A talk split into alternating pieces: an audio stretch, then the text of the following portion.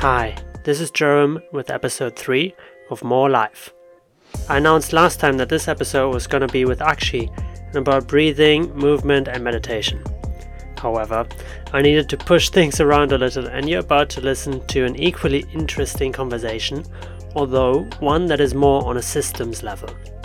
So, in this episode, Noah Healy and I talk about personal and societal transformation, including the role of innovation and aligning with nature to build more resilient systems. NOAA developed a better form of price discovery and is in an unprecedented fight with the US Patent Office that he'll share about in the episode. He's an expert in computational mathematics and game theory, those being the mathematics of imagination and strategy, respectively.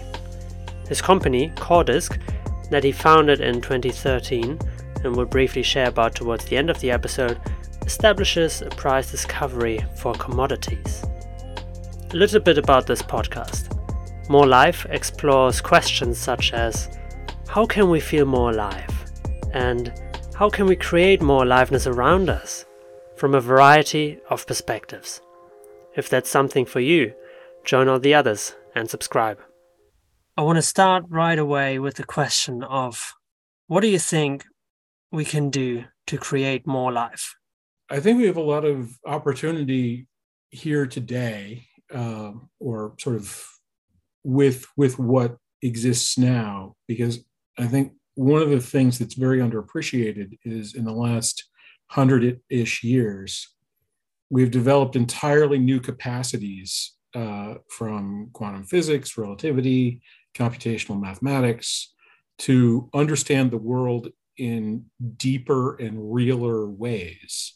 And so I think we can generate institutions that work with us and with life in general in ways that are vastly more consonant with who we are and what is around.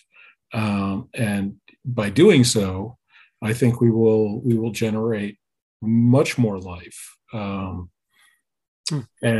and certainly by failing to do so, I think the systems that we have to sort of promote and protect ourselves are failing because they're being overwhelmed by that capacity, and at the very least, what we can do is avoid the destruction that will be wrought by the loss of those institutions, because they're going away, by building new ones that can actually function.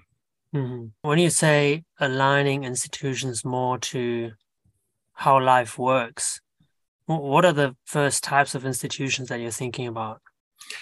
Well, my work is in marketplaces. I sort of started thinking about corporate communication around where I was heading, to sort of come up with my approach and get to where I was going. Mm-hmm.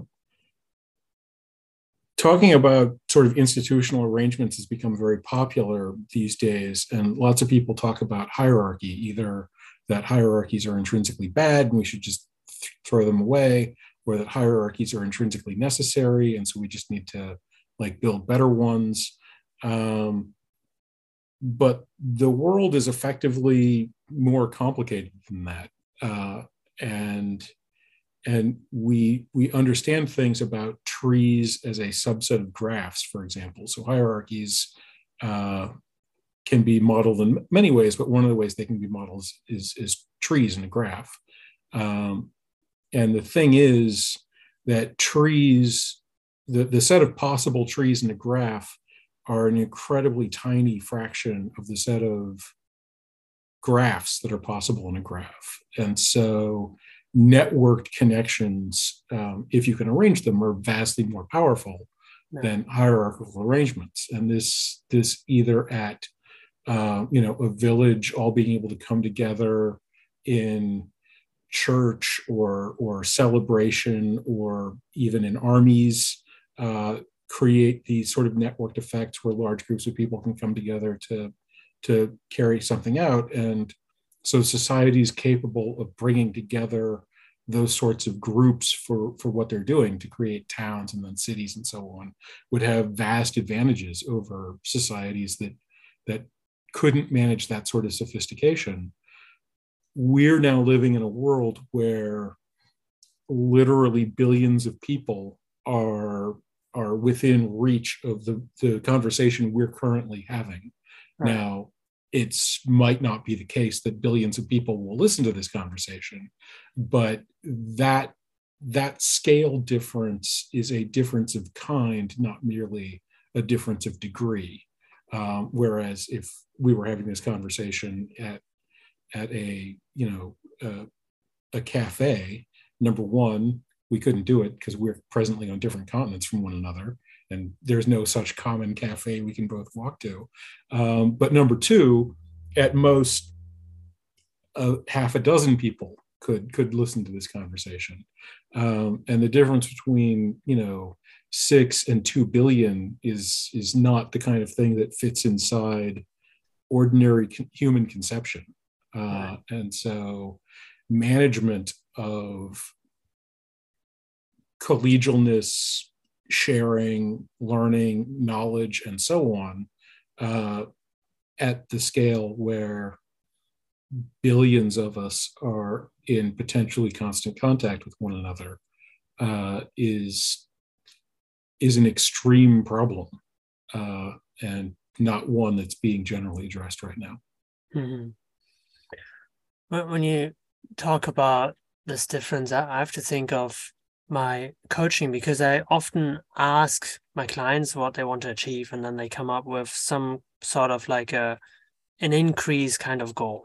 Okay, I want to increase by X%. Then I say, okay, cool. And then I ask a different question, going way beyond and asking, like, what if this was not about increasing something in percentage, but doing something completely new and different? And I think it's really difficult for us probably to think that way unless we get nudged to, but it is necessary to create innovation and create something that is drastically different from what we're used to. Absolutely. And in particular, sort of the story of human economy over the last 3-4 centuries with the Industrial Revolution has been an exponential change. And so one of the core things is actually changing how you do business. Yeah. So, there are farms in Europe that have been worked for millennia, literally. But the way that you farm that farm with mechanical equipment like tractors and so on has fundamental differences to the way that you would farm that farm back when the moldboard plow was coming in. Mm-hmm.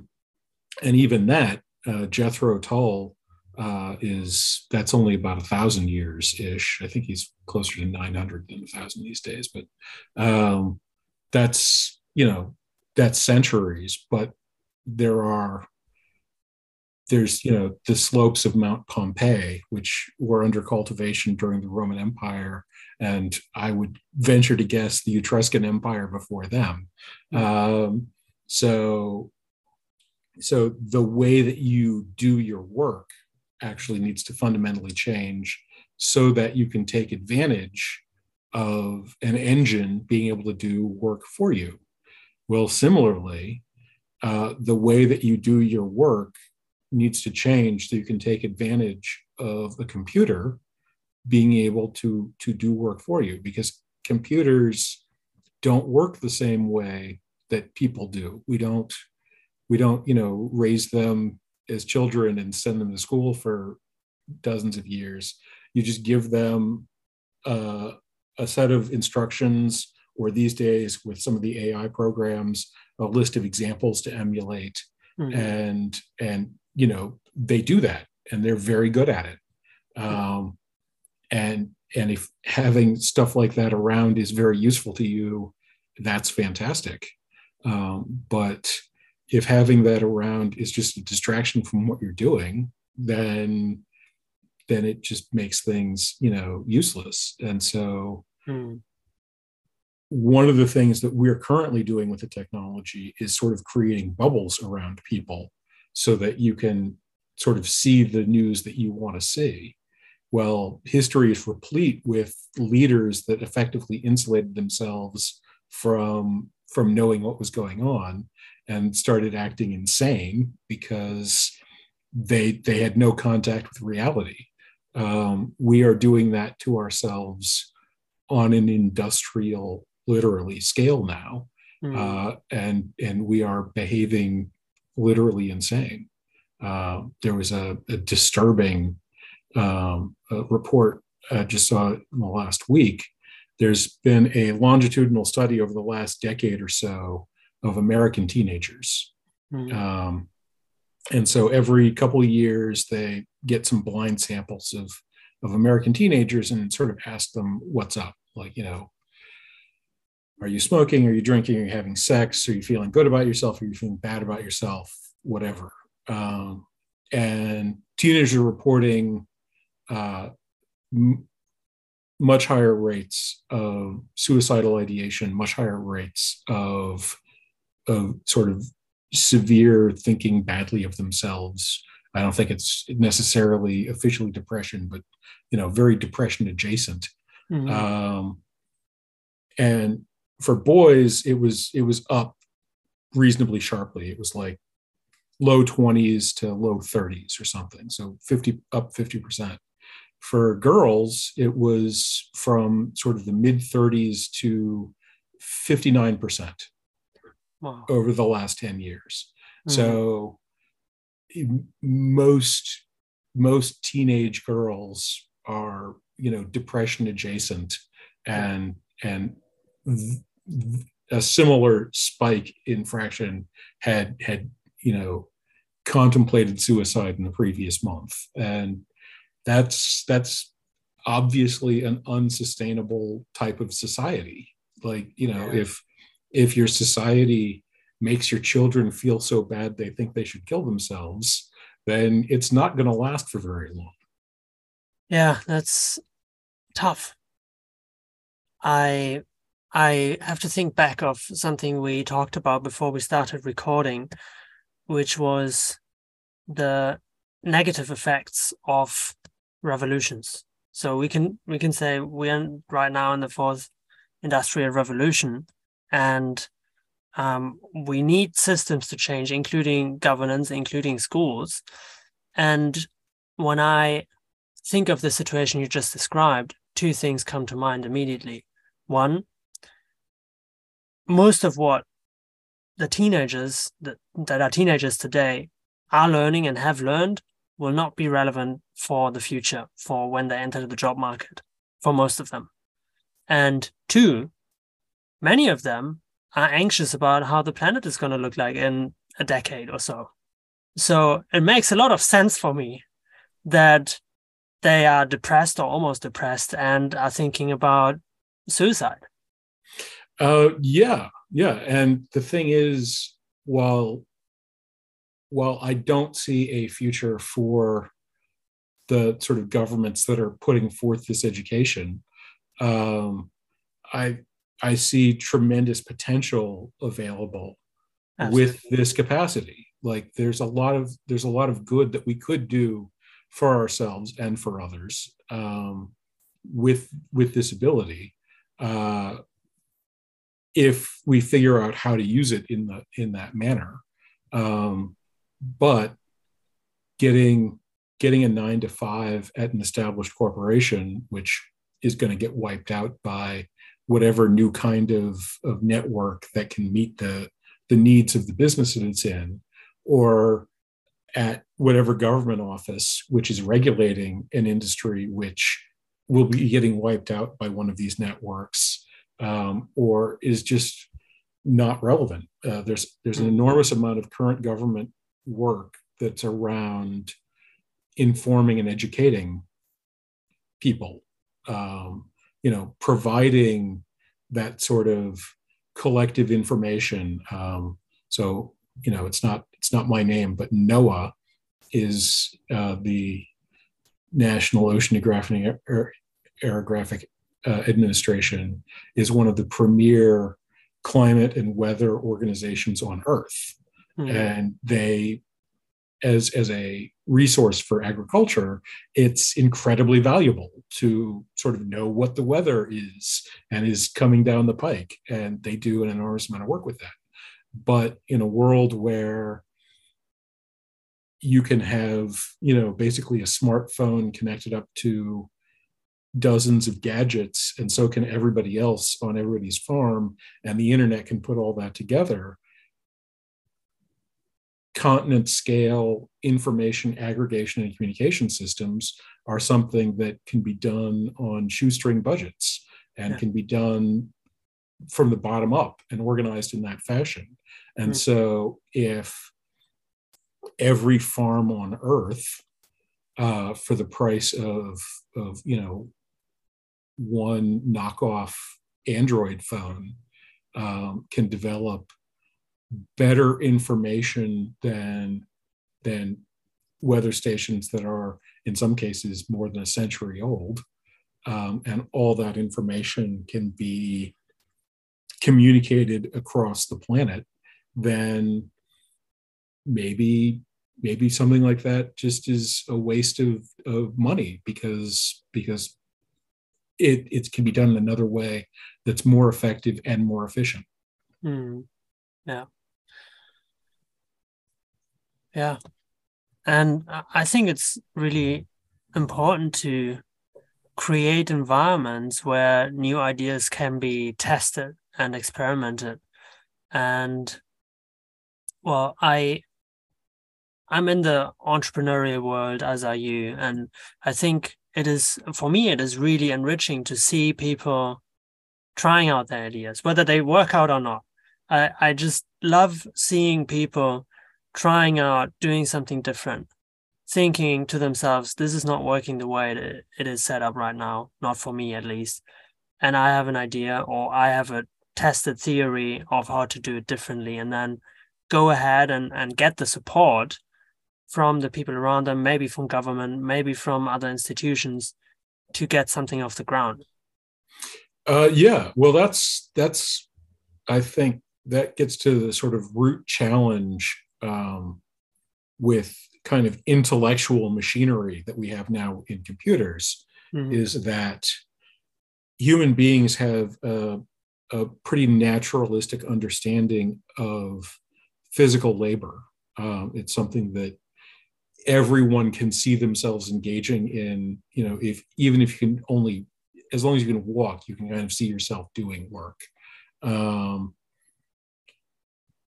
And so we can see machines doing work for us and think to ourselves, oh, okay, that makes sense. You know, I used to have to walk, now I have a car or a bicycle, and it's more efficient, or it's just doing the work for me, or whatever.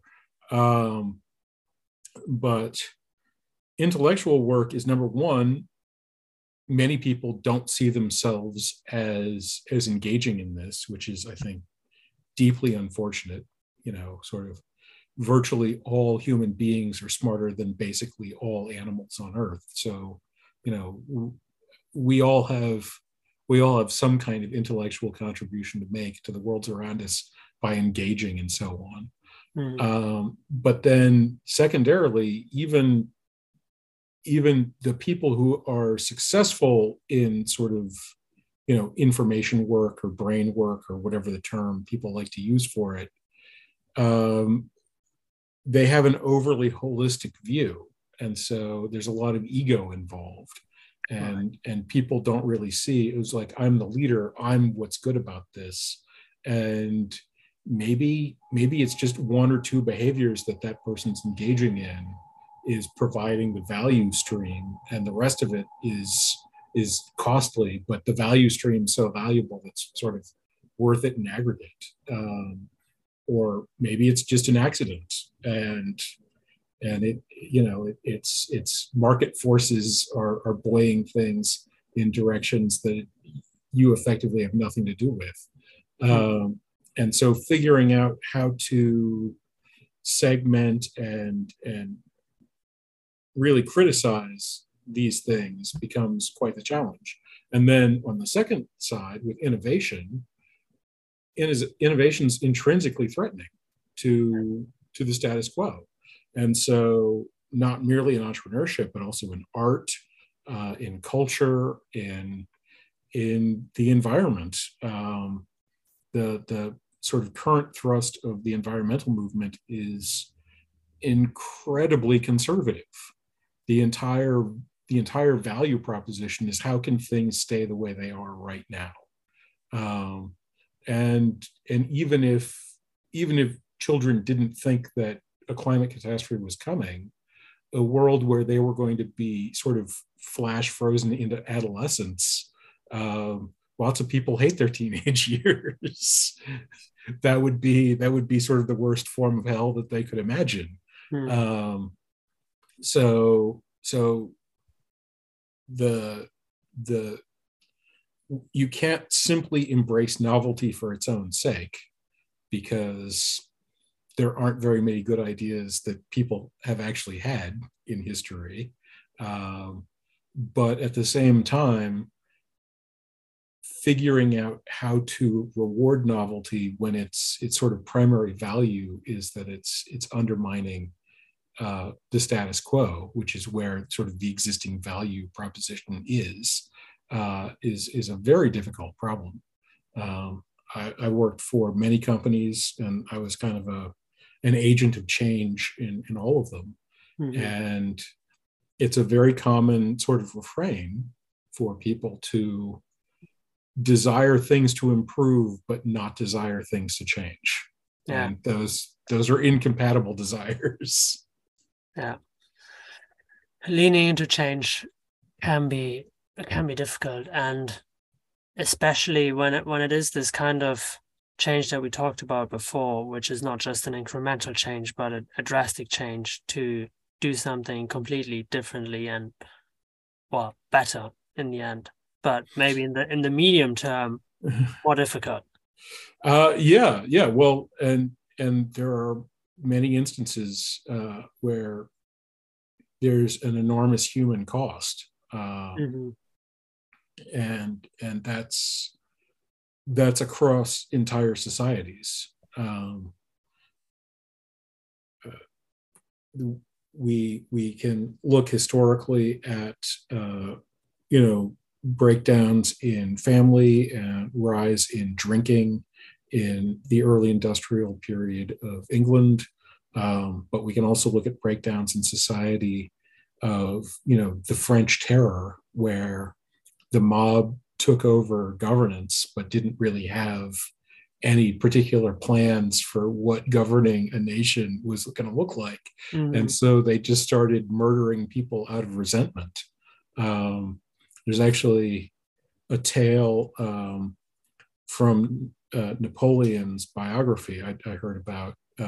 He was a lieutenant in the army. He was an artillery officer, and he was in Paris on or near Bastille Day.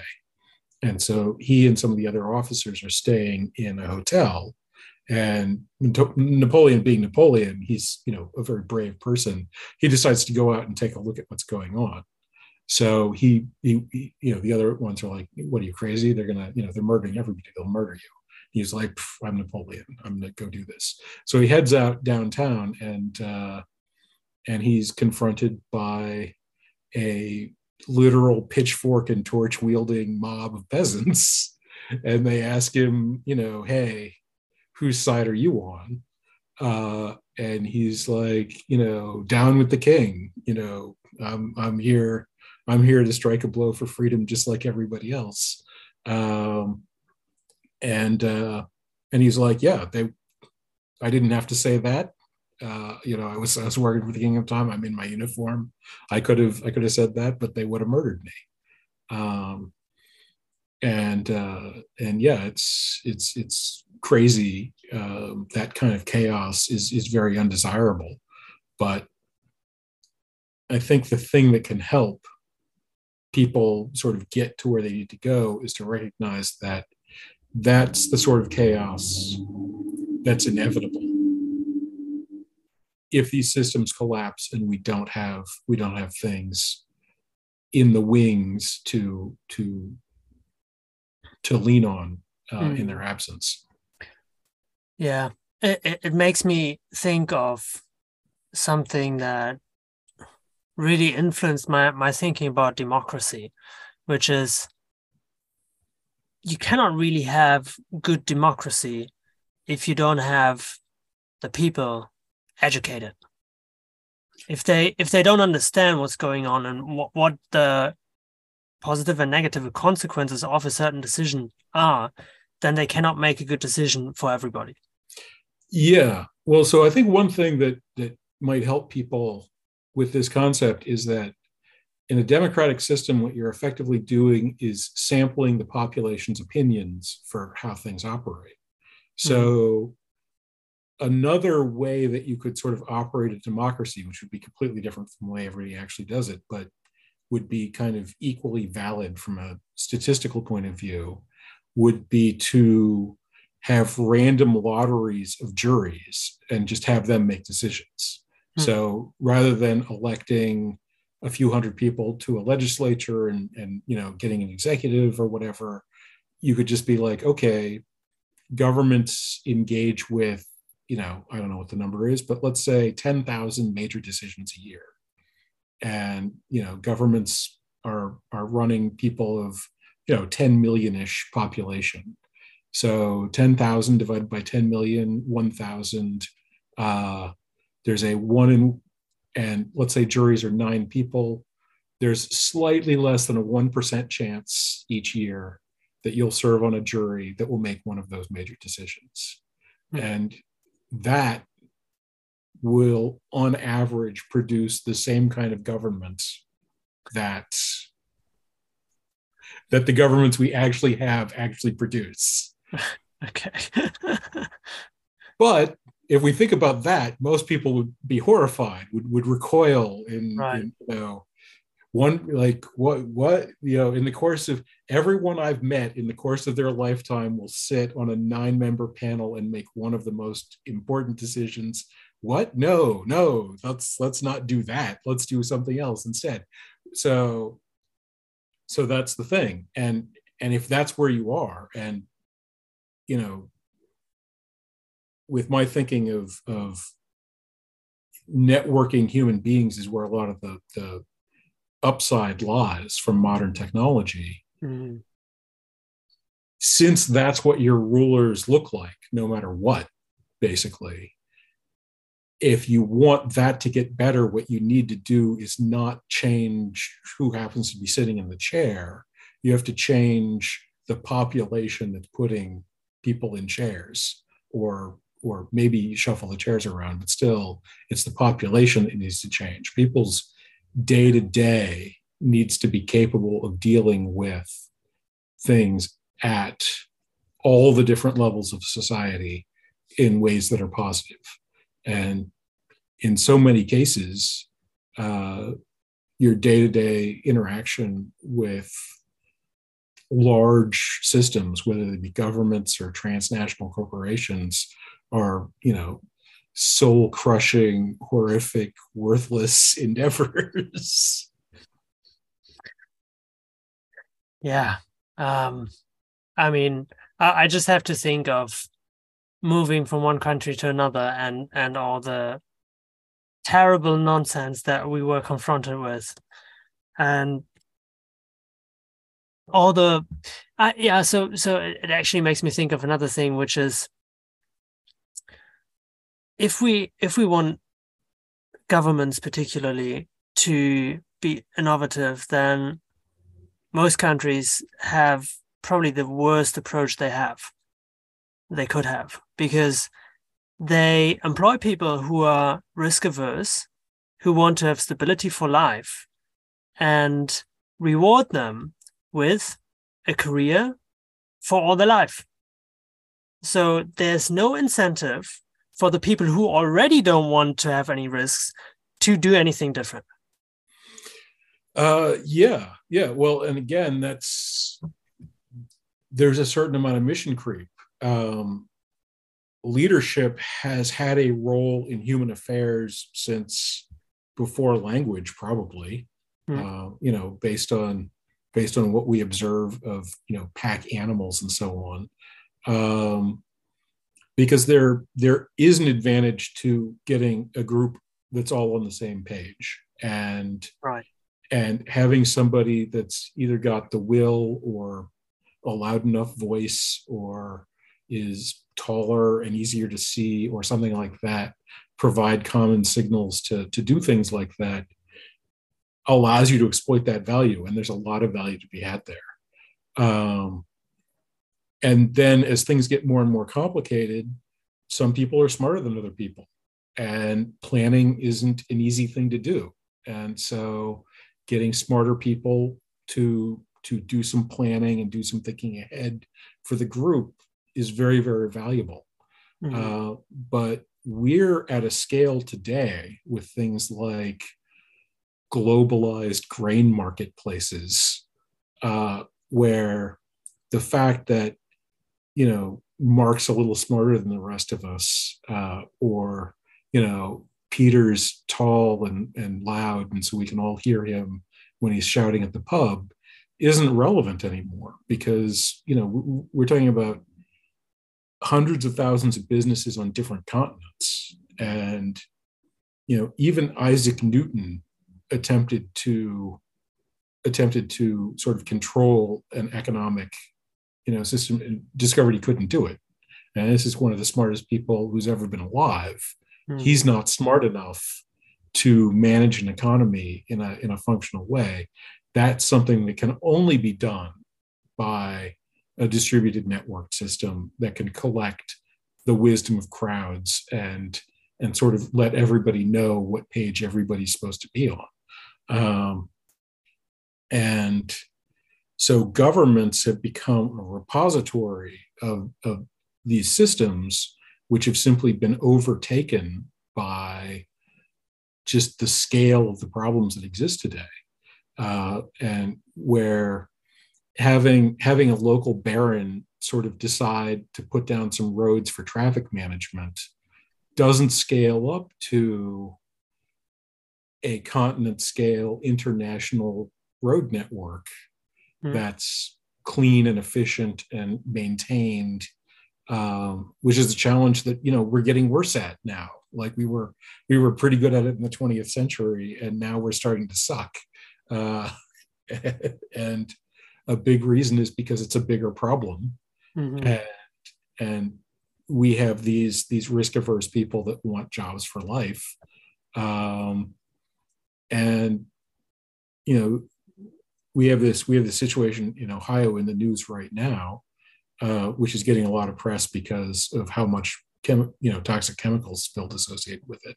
Right. But the kind of the line from the government is that, you know, 3 derailments happen every day. Like, you know, okay, sure, this one's particularly bad, but, you know, it's been 2 weeks. There's been 40 or so of these things, and they didn't have toxic chemicals, so, you know, whatever. It's not a comforting thought, and it's not a productive, you know, response. Mm-hmm. But that's sort of where that capacity actually lives, for systems that work the way that governments work. And that's why you can see that systems that work like that, like governments, are in a state of collapse. Mm-hmm. So I want to ask you another question. Based on everything that we already talked about now, what would your ideal world look like? Well, that kind of changes every time I close my eyes. But my existing thinking is that information is something that we can both measure and we need. And so that suggests to me that we can create systems to directly value knowledge and distribute valuable knowledge, to allow organization at the lowest possible level of complexity so that humans can effectively operate their own lives in ways that work the best for themselves in cooperation with the society that surrounds them. And so I would like to see a movement towards simplification of sort of the retail space into commodities, mm-hmm. Move towards energy commoditization, food commoditization, and so on, and get the sophistication and the interest at the edges. So a lot of work is being done with 3D printers and even 3D printers of food. And there are various new kinds of like food biochemistry coming in. So what if, instead of having grocery stores that have 100,000 different processed products in them, we have grocery stores that are basically warehouses that have the staples in them, and staples are available at one or maybe three or four quality grades, but maybe not, maybe just one quality grade. And people identify the kinds of food that they like and have kitchens that can prepare Michelin star quality meals. Mm-hmm. And so then it's sort of the best of all worlds. You've got low cost transmission of sort of the bulk necessities, whether that's, you know, cloth or building material or food or energy or data. Like the internet's a pretty cheap way to move, you know, video around, for example. And then you have sophisticated lifestyle enablement at the fringe, so that people can have, you know, houses that are economic units, communities that are communities, where it's not, you know, Peter lives next to Dave, and Peter works at a company where he telecommunicates to the other side of the planet, and Dave works for, you know, a local lawn mowing concern, and the two of them have nothing in common and no interests in common. So I think that kind of model, sort of combining the best of city and village life, is a practical possibility and the best thing I can see on the horizon. But there are a lot of challenges, just even morally and ethically, but also, you know, culturally, politically, spiritually, and economically. And I've got a mechanism that makes economies operate more smoothly. I'd be surprised if that mechanism would stretch to make political entities run more smoothly. Can you tell me more about that in layman's terms? Yeah, well, a lot of the themes we've been talking about, my observation is that a trade deal is not just a case of goods for cash. It's also a case of a common understanding between the buyer and seller. Hmm. And so the point of marketplaces is that if the goods and cash have both been normalized, so everybody's trading the same grade of iron ore or, you know, pig iron or whatever, and everybody's using, you know, US dollars or euros or some other commoditized form of cash, then the only thing that's left to sort of figure out is what price level gets supply and demand into sort of roughly equal amounts, because I'd be, you know, terribly happy to buy gas for $0.01 a gallon, but there wouldn't be very much gas to buy anymore if that was the price. Mm-hmm. And so, and you know, I'm sure the station at the corner would be perfectly happy to sell me gas for $100 a gallon, but I don't drive very much, and I would drive much less under those circumstances.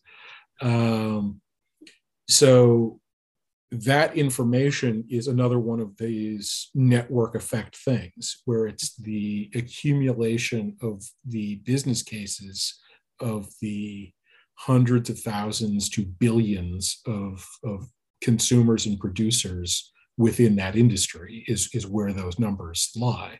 And of course, change over time is a real thing. And so the price isn't a price. The price is a calendar of prices, a function of price over time.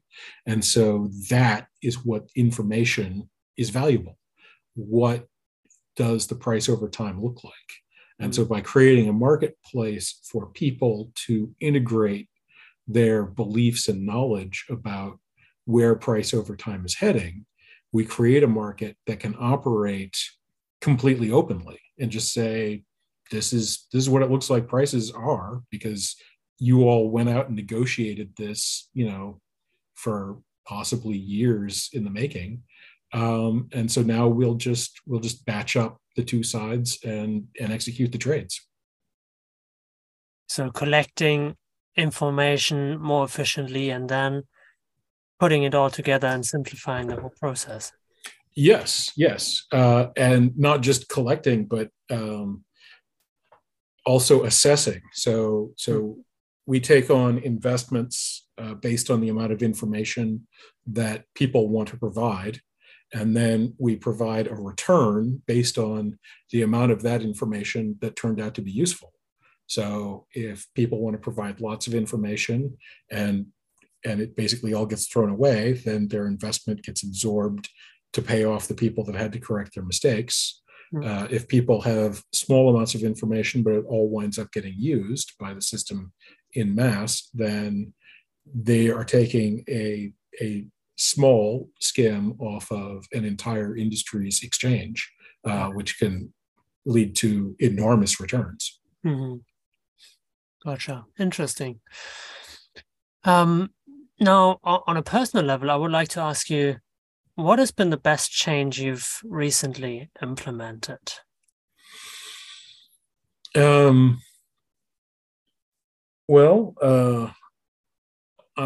sort of currently on a kick. So I've been doing this podcasting thing for about a year now, and I'd been getting sort of a slight improvement in the levels of the podcasts I was dealing with, and sort of a faster pace of engagement. And I was on some sites to sort of find some people. So I did a thing where I've mostly been doing some sort of surface searches and keeping up with people as they came onto the site.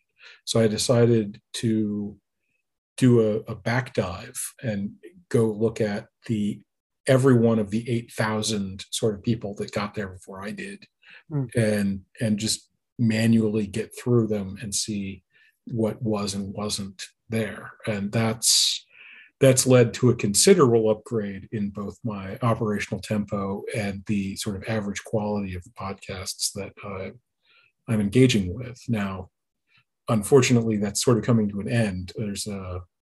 There's only about 350 uncontacted or unevaluated people left. I'm not contacting 99% because, very few people are in the niche that I'm in, but right. That kind of deep dive has paid some real dividends.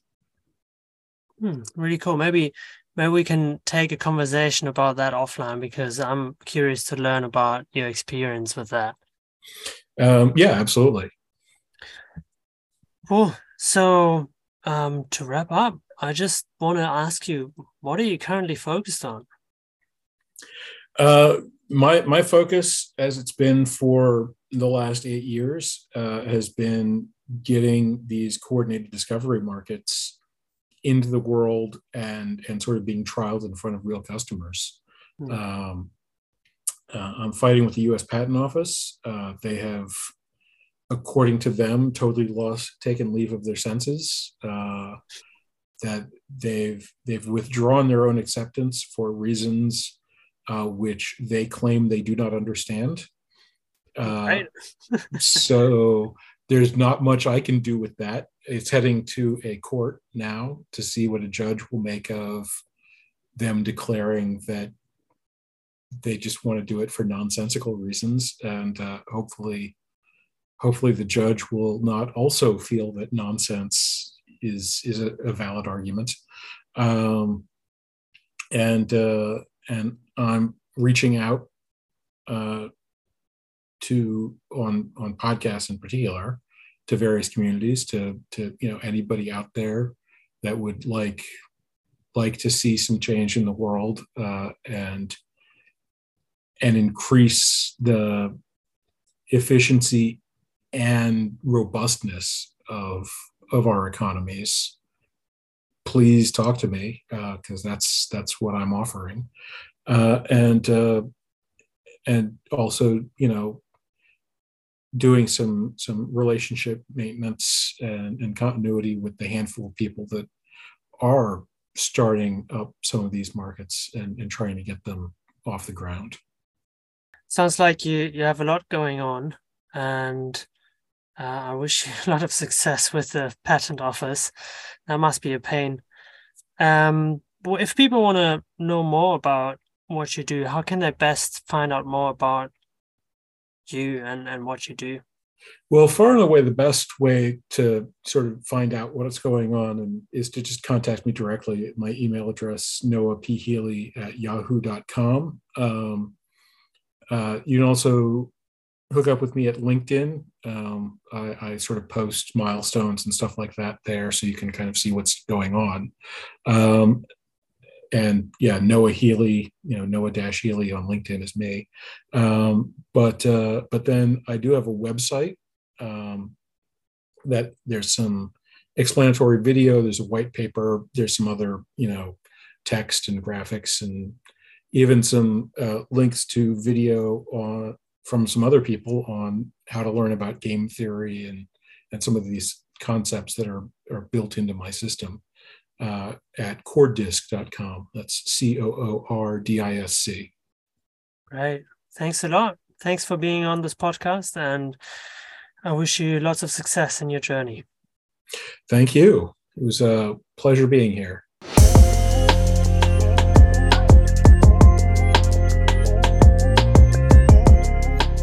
Thank you for listening.